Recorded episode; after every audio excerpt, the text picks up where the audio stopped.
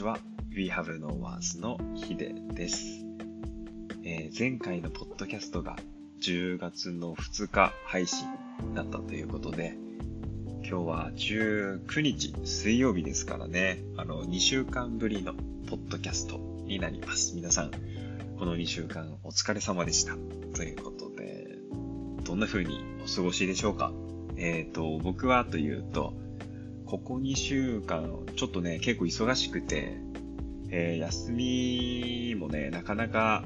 連続で取れたりっていうことが、土日とかね連続でちょっと取ることが難しかったりしたので、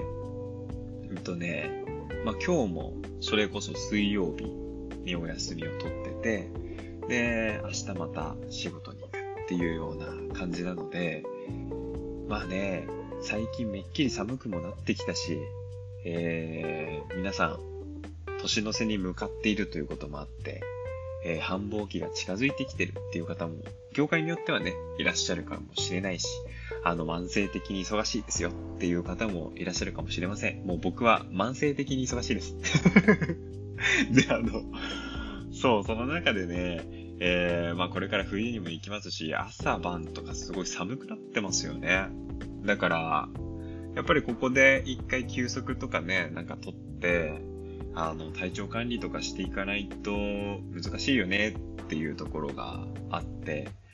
だからね休みとかもちょっと取れる分だけ取らなきゃいけないんだけど、やることもたくさんあって、じゃあどこでそのリラックスタイムを取ろうかっていう、そこのなんかせめぎ合いとかバランスとかですよね。そういうとこがなんかすごい大事になってくるかななんて最近思ってたし、今改めてこうやってポッドキャストでお話ししててもあの僕自身感じるところがありますということで、結構ね忙しくしてたんですけれども、まああの眠くてしゃあないという、えー、ことになってますあの眠くてしゃあない時ってありませんか？皆さんどうですかね。なんかねここ最近ここいっしゅうかんぐらいかな、本当に眠くてね、あの寝てはいるんですよ。寝てはいるんだけど、多分その分だけ頭とか体とかも結構使ってるから、忙しい分だけね使ってるから、やっぱそれが完全にやっぱ取り切れてないんだろうなーっていうのはどっかでこう感じてるんですよね。だから今日水曜日だったんですけど、まあちょっと用事もあるし、えー、っとまあ朝起きて、えー、まあちょっと出かけるっていうこともあるわけなんですけども、まあ昨日ね帰ってきて今日結構ゆっくりめに起きたんだけど、全然眠いということでね、もうそんな時に皆さんリラックス方法としてはどんなことしてますかっていうところをねちょっと聞いてみたいなって思ってました。で、まあ、最近の、えー、僕の生活としてはですね、あの皆さんに前回のポッドキャストでお伝えしていた Nintendo Switch が我が家にやってきてまして、あのブログでもあのちょっと写真を、えー、っとアップさせていただいたんですけども、Nintendo Switch だけではなくて、えっと、モニターを買いました。あの、モニターってこう、スイッチを、うんと、普通にこう、なんだろうな、携帯ゲーム機として、えー、プレイするわけじゃなくて、まあ、僕どこにも持って行ったりとかしないし、ネットにつないで、スプラトゥーンっていうゲームをやってるんですけど、ネットにつないでそのゲームやって、てる感じだから家にずっとスイッチ置いてあるんですよ。で、まあ、そんなもんで、であと大きい画面でやりたいなっていうところがあって、で思い切ってあのモニターも買ったんですよね。さんまんごせんえんとかするBenQっていうところのモニターを買って、あのー、元ねプロゲーマーだったあのー、ちょっと友人がいるもので、それでその方にちょっと聞いて、などういうメーカーがいいのみたいな、ブランドがいいのみたいな、もう全くわからないから、そしたらこのBenQいいですよって言われて、でいろんな価格帯があったんですけど、まああのなんかスピーカーとかもねついてて、でなんかまあいい感じの大きさでいい感じの大きさとかちょっとわかんないんだけど、にじゅうななインチの大きさで、なんか本当はさ、あれなんだってね、にじゅうよんインチぐらいが画面のすべての情報を人間が受け取れる大きさらしくて、知らなかったんだけど、そうそうそう。にじゅうよんインチでさ、ちょっとその、えっと、家電量販店にちょっと在庫なかったから、いろいろ見せてもらってたんだけど、にじゅうななインチのものがあって、スピーカーもついてたから、あ、いいなと思って、これ買って、えー、モニター買って、ちょっとそこで遊んでます。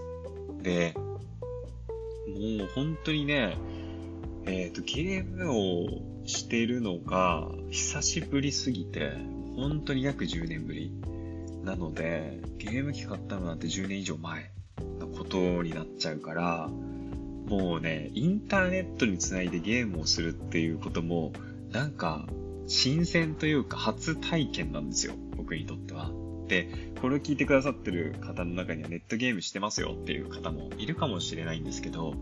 もうその世界に全く足を踏み入れてなかったがゆえに、あのー最初のセッティングとかもすっごいわかんなくて、あのね、モニターにつないでなんか映ると思ってたら、あれ映んないとかなんで映んないのとかで、あとそのコントローラーも、んとスイッチについてくるちっちゃい小型のコントローラーじゃなくて、なんかプロコンっていうコントローラー、あのなんだろう、なんか普通のプレイステーションのコントローラーみたいな感じの、えー、っとコントローラーを準備、えー、してるんですけど、準備してるっていうか、これはね、あのね、いただきましたいただきまして、そのご友人からね、元プロゲーマーの友人からちょっといただいて、えー、あのー、これがね、なんかね、純正品ではないらしいんですよ。で、その方が純正品買われて、で、もしよかったらどうぞって言われて、なんかちょっと正規のものじゃないから、だけどあのー今結構その任天堂のプロコン正規販売のものがあの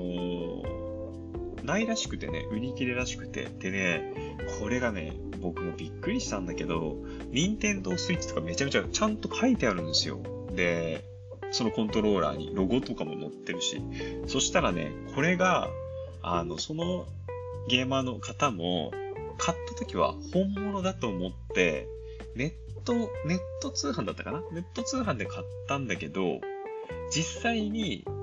えーっとね、価格が異常にちょっと安かったらしいんですよ。でもラッキーと思って買ってたら、これがね、正規販売品じゃなかったらしいんだよね。でもね、本当によくできてて、マジで任天堂って刻印とかされてるし、もう僕からしたら全然わかんない、見分けつかない感じなんだけど、あの接続とかは全然問題ないし、これあの よ, よかったら使えますかって言われたから、えもう全然使うとかって言って、もうそれ接続してちょっと遊んでるんですけど、でね、あのそのコントローラーのつなぎ方ってか、つなぐっていうのももう不慣れすぎて、もう本当にさ、テレビ電話つないでもらって、あここのボタンを押してくださいとか、その画面まで行ったらこうですとかっていうのを本当にビデオチャットで教えてもらいながら、最初スプラトゥーン起動してって、コントローラーもつなげて、なんかコントローラーを登録するとかもあるんだよね。その手順とかも教えてもらって、で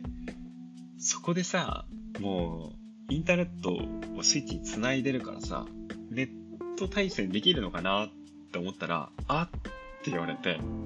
え、なになにと思ったら、任天堂スイッチでオンラインで遊ぶときって全く言われるまで知らなかったんだけど、なんかね、コンビニとかで売ってる、なんだっけ、任天堂オンラインだったかな、うんとね、カードが必要なんだって、プリペイドカードみたいな。で、それを購入して、でスイッチ起動して、えー、っと、画面に打たなきゃいけないんですよ。その自分の買ったカードをこう、なんか削るというか、その、ステッカー、裏面のステッカー剥がすと、番号が、シリアルコードが書いてあって、そのコードを打って、こう、入力することで、インターネットでの、その対戦だったりとかが利用可能になるっていう。でも僕、全くわかんなくて、もうそれも教えてもらいながらコンビニ行って買って買ってきたよとかって言ってそれで繋いでもうめでたくね、えー、やれたんですけど、なもうそんなこんなで全くこれまで、えー、足を踏み入れてこなかった遊びというか、あの機材からもそうですし、あとはソフトももう本当に新しいゲームソフト買ったのなんて本当何年ぶりみたいな感じで、もうそのソフトのルールからなんか教えてもらって、それでこう最近遊んでるんですけど、でもやっぱりね、なんか新しいことするってすごい楽しいなって改めて思いました。改めて思うし、あとね、やっぱりこのスプラトゥーンっていうゲームがいろんな人がやってるだけあって、あのー、フレンドがね、少し増えたんですよ。で、えー、っと、僕の昔の知り合いもフレンドになってくれたりとか、あとは僕が普通にこうデイリーで勤めているあの会社があるんですけど、そこでスプラトゥーンやってるよっていう人とかも、あの、教えてくれて、で、一緒にやりましょうよとかっても言ってくれて、でね、やってるんですよ。そうそうそうそう。全然部署とかが違ったり、えー、っと、まあ、普段ね、そんな話す機会が多くないっていう方でも、スプラトゥーンっていうもの一つで繋がって、えー、っと、夜さんにんとか、夜よにんとか、全員がその、えー、同じところで勤めてる、あの、メンバーで、チームとか組んで戦ったりとかしてて、いやーなんか、すごいなーって僕思ってたんですよね。ゲーム一つで、これだけ、あの、即座につながる人っていうのが、あの、増えるんだっていうのもそうだし、ゲームプレイしながら、なんかこう、いろんな会話とかをして、その、ライン 通話とかもしながらね、あの、遊んでたんですけど、だから、その繋いでるだけじゃなくて、通話もできるから、なんか、その中でいろんな話をしたりとかっていうのができて、なんかすごい楽しいな、というふうに、あの、最近思ってました。で、なんか新しいさ、扉が開けたっていうような感覚があって、えっと、まあ、自分のペースですけどね、あの、仕事も忙しいっていうところもあるし、自分のペースですけど、あの、楽しく、なんか教えてもらいながら、えー、遊んでるっていう感じで。で、僕は、あの、まあね、結構若い世代の、じゅうぐらい若い世代の、あの、クリエイターとか、デザイナーとか、イラストレーターとか、えー、そういったことをこう目指してる、えー、方たちと、まあ、あの、話をする機会とか仕事上結構あるんですけど、えーっと、そこの場所をね、あの、巣立っていったというか、結構前に、えー、卒業してった、えー、今もうもはや社会人で、社会であの、活躍してくれてる、まあ、働いてるっていう、えー、まあ、卒業した人とね、あの、スプラトゥーンいっこで、また、繋がることができたりとかして、そうそうそうそう、なんかお久しぶりです、みたいな感じで、もう、あ、あっちは社会人だからね、もうね、社会人同士の話になるわけなんだけど、なんか、そういう風にももう、ボーダーがもう全くなく、もうスプラトゥーンっていうゲーム一つで、もうその共通項一つで、なんかまた集って、えー、一緒になんかミッションクリアしたりとかやってて、なんかそれはすっごい楽しいなっていう風に思ってます。でね、なんか、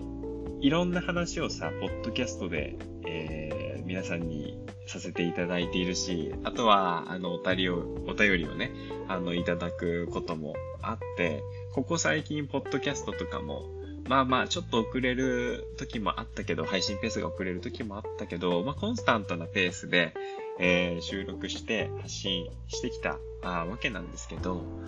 あのね、最近、ベアブリックを購入したとかさ、なんか、いちまんよんせんにひゃくえんのクマのプラスチックのおもちゃを買うかどうかみたいなところもお話ししてたじゃないですか。で、それを買った後のなんかもう心の満足感がすごいっていう話をしてたりとか、もう今も目の前に机に載ってるんですけど、やっぱり買ってよかったなって今でも思うし、で、Nintendo Switch っていうものをね、あの購入して、もう総額どんぐらいかかったんだろう。モニターも買ったからさ、きゅうまんえんぐらいはざっと多分払ってるんだけど出費してるんだけど、なんかでもそうやって新しい世界が広がったりとかしてて、でね、あのこれがさ、えー、全てにおいて共通してるっていう風には僕はその確証を持って言えるわけじゃないけど、あくまでも僕の体感ね、体感体感としてなんかここでお話ししようかなと思ってたのが、なんかあの今年の前半戦、まああのしがつとかから本当にねくがついっぱいまで、まあ、特にえー、っと、しがつからはちがつとか、まあでもそうだな。その今年の前半戦は、なんかね、自分の中でのリズムがつかめなかったりとか、流れがなんか悪いなーっていう感じがしてたりとか、なんかちょっと、うーんと、停滞感を感じてたんですね。で、なんかその停滞感と自分自身が思っている、まあ、えー、こういう風になりたいよね、こういう風に、えー、やってみたいよねっていう気持ちが、あのギャップが生まれてしまってて、そういう思いはあるんだけど、えー、停滞しているっていうような感覚もあって、このちぐはぐ感が何とも、えー、言えない感じだったんですね。で、本当にそれがねくがつぐらいまでずっと続いてて、で、今年なかなか難しいなっていうふうに思ってたんですよ。で、ブログにも前、あのー、書いてたんですけど、まあ本当にお仕事の、えー、つながりで出会った方とちょっとご飯行かせていただいたときに、そんな話をしてたら、やっぱりそのろくじゅうだい、えー、になる方だったので、人生の先輩に当たるわけですよね、僕からすると。で、その方にちょっとお話ししたときに、いや、そういうこともあるよって言ってたんですよ。そういう年だってあるよって言われたんですね。だから、ああ、そっか、まあ長い目で見れば、まあそういう年もあって、うまくいく年もあって、まあいろんなその時期っていうものがあるんだなっていうふうには僕は考えてたんですよね。で、いいことを教えてもらったなっていうふうに考えてたんです。で、でね、あの、そんな思いで、えー、っと、その食事をしてたのがはちがつとかかな。はちがつとかくがつ、いや、くがつの前だとはちがつとかですね。あの、させてもらってたんですけど、うんと、ここでもね、お話ししたように、あの、ベアブリック買ってみたりとか、で、自分の心が豊かになったり、Nintendo Switchっていうものに、あの、興味を湧いて、で、その気持ちを大事にして、なんか面白そうって思った、その本当の気持ち、なんか芽吹いた瞬間の気持ちを大事にして、うんと、それを行動にすぐ移していったわけなんですよ。だから、あれよあれよと、Nintendo Switchも買うし、モニターも買うし、あの、どんどんどんどん機材を揃えていくから、周りのみんなの方がびっくりするぐらいで、なんでヒデはあんなに、あのー、ゲーム、のイメージなかったのに、こんだけすぐ行動して、すぐ設備整えて、なんかもうプレイしてるんだって、周りがびっくりするぐらいのペースだったんだけど、なんかそんな感じで遊んだり、そしていろんな人と繋がったりして、えー、やってたらね、なんか、まあ、体感的に言うと、流れが停滞していたものが、ずーってこう流れ始めた感じ。なんか川がさ、あのどっかの岩にぶつかってさ、全然流れが止まってたものが、その岩がゴロゴロゴロゴロって崩れて、なんかもう水が、あのー、流れていった感じ。すごい勢いで流れていったっていうような感じがして、自分の体感的にも、スーッと何かが抜けていったっていう感覚が、本当にね、ベアブリック買った頃から始まってたんですよ。で、Nintendo Switch 買っていろんな人と繋がってってやったら、もう本当にね、その軽くなっていく感じがしたんですよ、自分自身が。軽くなっていく感じがして、で、仕事の方でも、なんか気づいたら成果が出てて、そうでね、この成果が一体どういうものだったかっていうと、まあ、詳しくはちょっとお伝えできないんですけど、まあ、本当に僕があの関わっていた、まあ、僕以外にも関わっているあの先生方っていうか、あの教えてくれているクリエイターの方っているんですけど、僕もちょっと携わらせてもらってた、えー、ある、えー、若、若い方のね、若手の方の、あの作品っていうのが本当に最優秀賞とかになってて、でそういった出来事がじゅうがつに起こっててね、でまあ僕がしたのは本当に微力なんですけど、でもなんか自分の中でえー、っとまあ日々仕事しながらあの思い描いてたんですよ、実は。うん、で今の仕事始めててもにねんぐらいだから、だけどなんか関わった方がすごい功績をあの残してくれたら嬉しいなって思って、関わってる以上ね嬉しいなと思って、あのそれができるようなあのサポートっていうのもできたらなっていうふうに考えてたんですよ。でそしたらあの本当にね、気づいたらあ実現してるっていうか現実になったっていう瞬間が訪れて、うん、その方自身ももちろん喜んだし、関係している人たちも全員喜んだし、やったねみたいな感じになって、そうそうそうそう、だからそういう光景とかも見えて、見ることができて、でその場にいて体感することができて、なんかね、せそういう景色を見たいなって思ってた景色をまた一個見れて、まあ、見せてもらうことができてっていうのが正しい表現だと思うんですけど、うん。なんか、一つの成果というか、自分が、あの、見たかったものが見れたなっていうような、あ、感覚になったんですよね。で、やっぱりそういうことって、あの、自分一人でできるわけじゃないし、いろんな人が関わって、その結果って出るものだから、なんか、えー、この一連の、今年の、まあ、前半戦からの流れをさ、考えてみると、いや、なんか流れがやっとじゅうがつ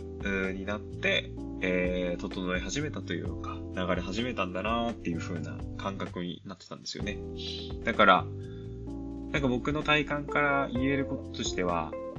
まあ、ちっちゃなちっちゃな興味の芽吹きでも、やっぱりそれ大事にして、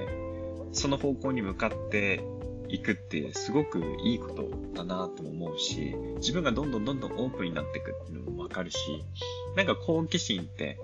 もう本当に全てのなんかトリガーになってくれると思うんですよ。例えば僕がゲーム縁遠いイメージがめちゃめちゃあった中で、好奇心がトリガーでここまで機材を揃えて、えー、一緒にプレイしてるっていうこともなんか実現してるしね、現実となってるし、なんかいろんなトリガーになると思うので、そういった芽吹きがみんなの中にもこうあった場合は、なんかそれをぜひぜひなんか大事にしてもらうと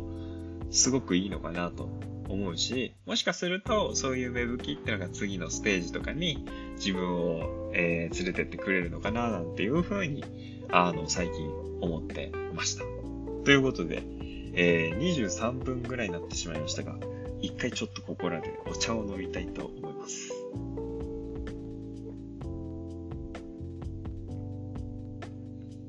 いや、美味しいですね。あの、今日もスターバックスで買った、えー、アールグレイブラックティーブレンド。ティバーナ、ティバーナって言うんだって。この、前に一回、ポッドキャストで言ったんだけど、ティーバナって読むと思ったらこれティバーナって読むらしくて、えー、これおすすめですよ。スターバックスの店舗で売ってる紅茶っすね。紅茶のパック、これ美味しいです。で今これ飲んでるんですけど、えー、っとね今日はお便り紹介をちょっと後半戦やっていこうかなと思ってまして、ちょっと長い時間になってきてますけど、ぜひぜひお付き合いください。えー、それではね、早速お便りを紹介させていただきたいと思います。ということで、えー、もう準レギュラー、になってます。店長から、えー、今回も公式 ライン にね、お便りをいただいてますので、ちょっと読み上げていきますね。えー、腰が痛い、びっくりマーク、こんにちは、いつもの店長です。ということで、いやー、こんにちは、店長。いつもありがとうございます。えー、Nintendo Switch、私も購入、過去さんねんまえくらいしましたよ。ということで、店長もね、Nintendo Switch実は買ってたんですよ。で、ちょっと今日もね、紙に印刷して、お便りコーナーやってますんで。えー、っと、それでね、まあ、今やってないですけどね、ってことで。まあね、なんかの機会に多分購入してね、やっぱ何かこう、やるタイミングっていうのがあるんでしょうね。で、買った理由は、超大型の台風が来てるとのことで、仕事が昼過ぎにおしまい、プラス翌日も休みってことだったんで、えー、その時ドラクエじゅういちだったっけか。えー、スイッチで販売して間もない時で、暇だから買おうと某電気屋にダッシュで行ったんですと。そしたら売り切れ。あ、この時も売り切れだったんですね。さんねんくらい前も大人気だったってことですよね。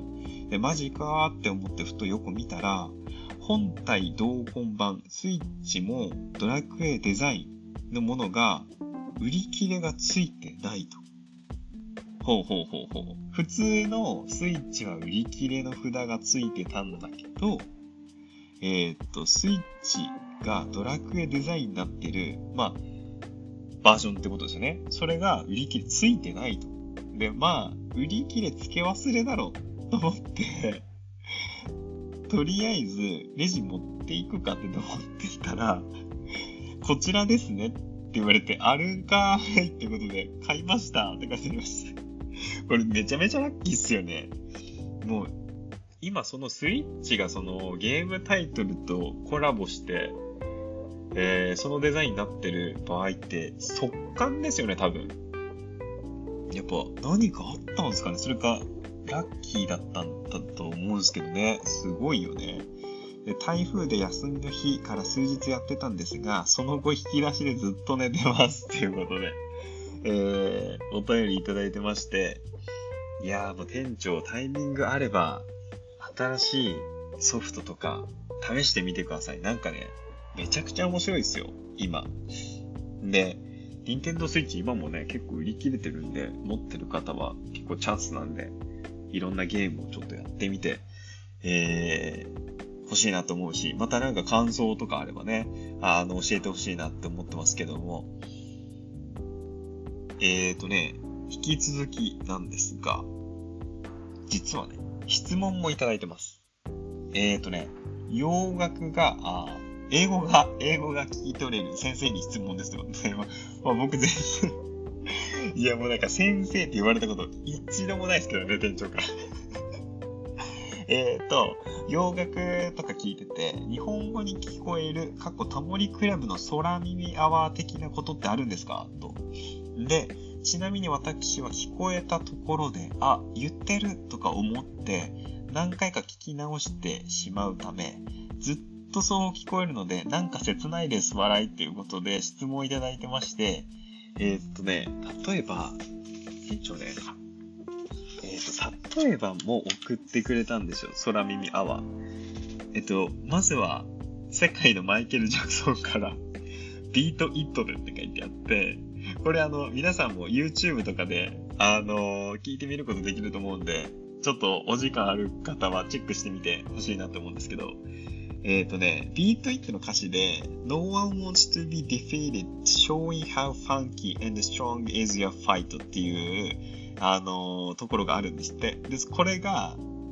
どう聞こえるかっていうと、飲むんだ、ビール、ビール、ちょうどはちはい、ちょうどじゅっぱいって言ってるんだって。で、電車の中とかで聞いてみてくださいなって言ってるんですけど、これね、僕ね、本当に聞いてみたら、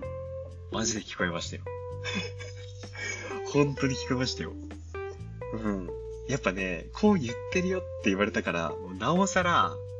もうそういう耳で聞いちゃうじゃないですか。もうね、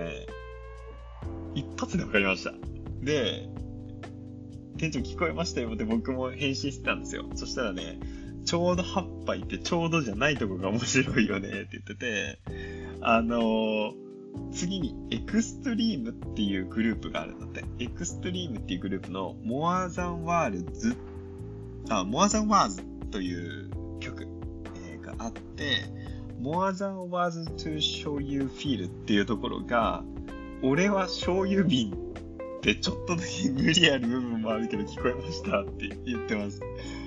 で、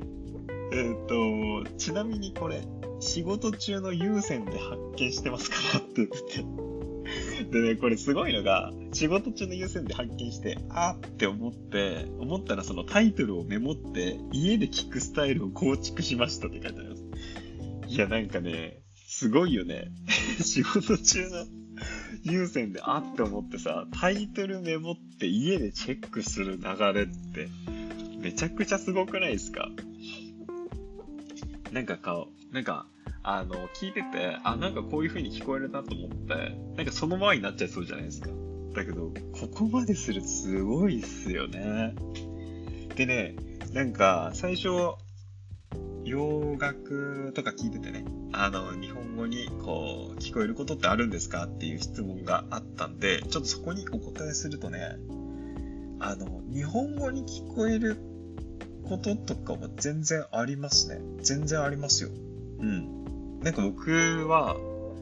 昔ね、リンキンパークっていうバンドにすごいハマってた時があって、何の曲か、あの、忘れちゃったんですけど、なんか何かの曲で、普通にリンキンパークが、その、英語で歌ってるんですけど、なんかどっかでね、マリオって言ってるように聞こえたんですよね。マリオって言ってるんですよ。マジで。で、そういう風に全然聞こえることはありますね。逆にその、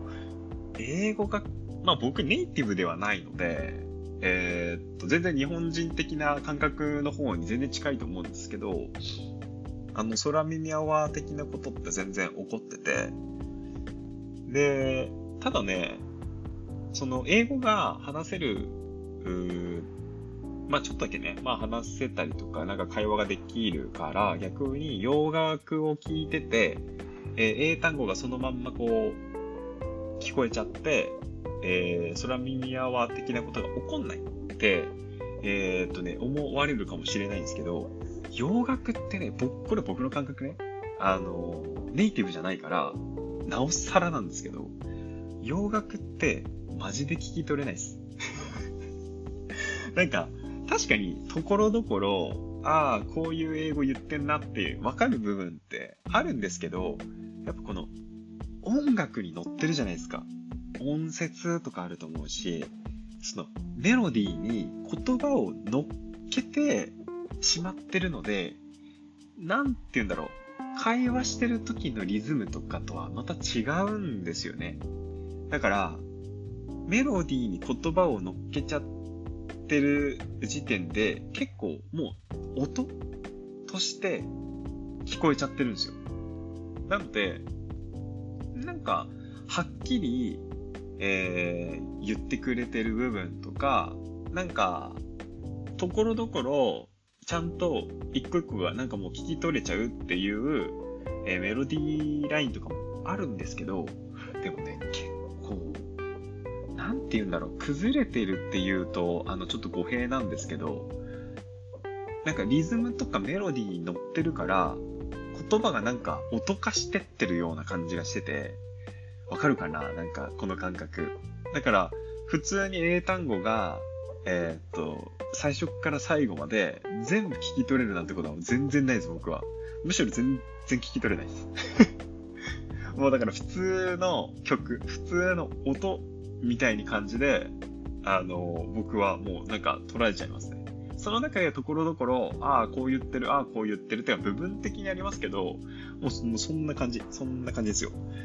で、ただね、前に、これちょっと余談になっちゃうんですけど、なんかでね、聞いたことがあるんですけど、なんか、洋楽聞いてて、なんか頭に、なんかそのこと、言葉っていうか単語じゃないんだけど、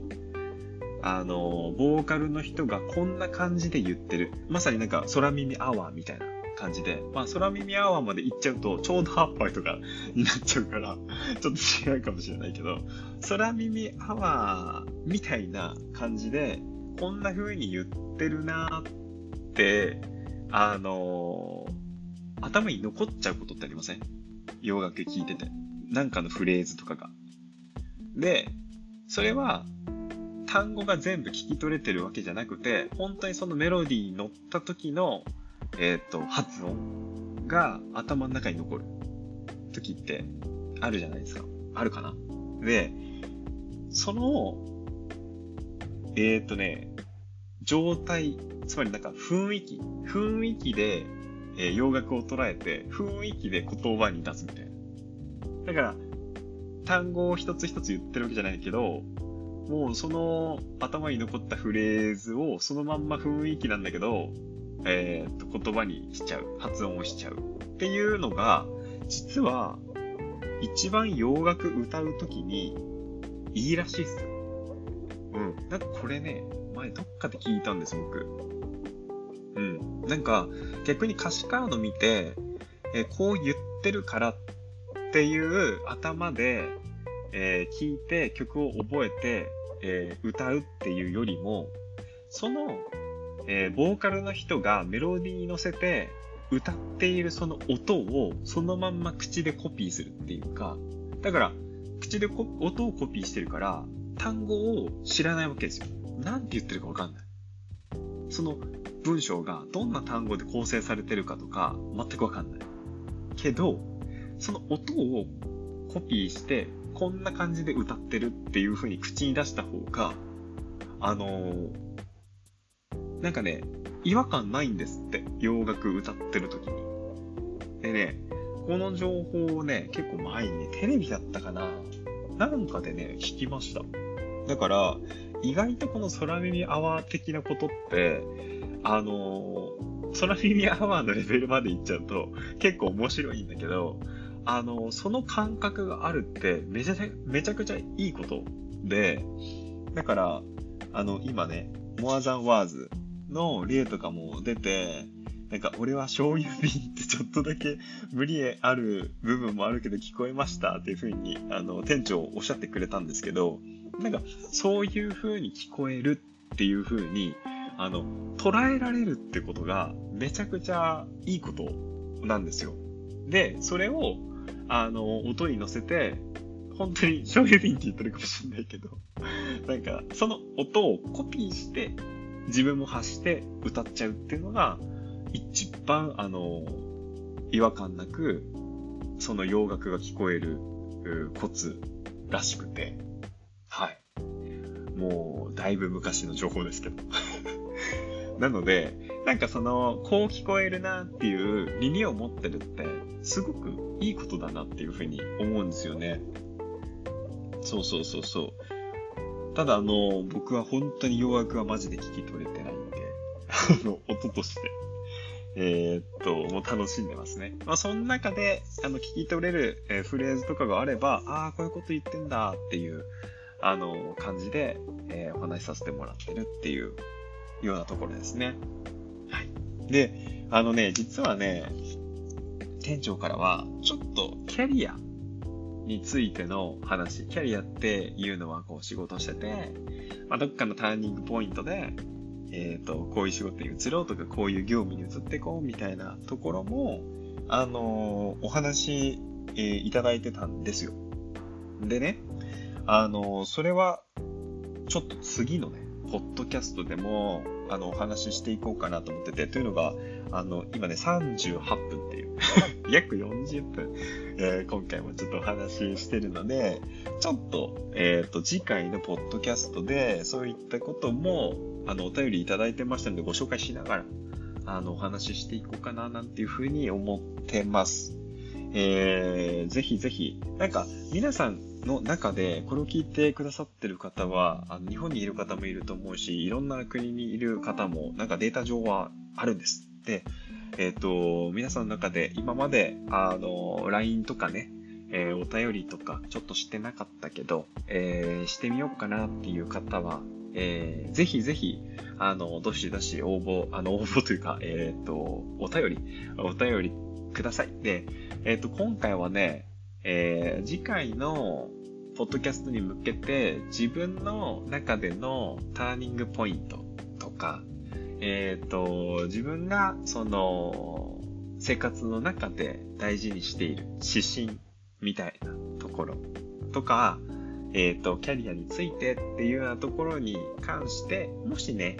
あのー、こんな風なこと考えて、あの、生活してますって、どんな、あの、ことでもいいので、えっと、送っていただけたら嬉しいなというふうに思います。では、それではですね、また次回、あのー、ポッドキャストでお会いしましょう。あの、ブログもですね、えー、徐々に徐々に、まあ、更新していこうかなっていうふうにも思ってますので、えー、また読んでもらえたら嬉しいなと思います。公式 ライン、それから Spotify からの返信機能で、えー、お便りも引き続き募集してますので、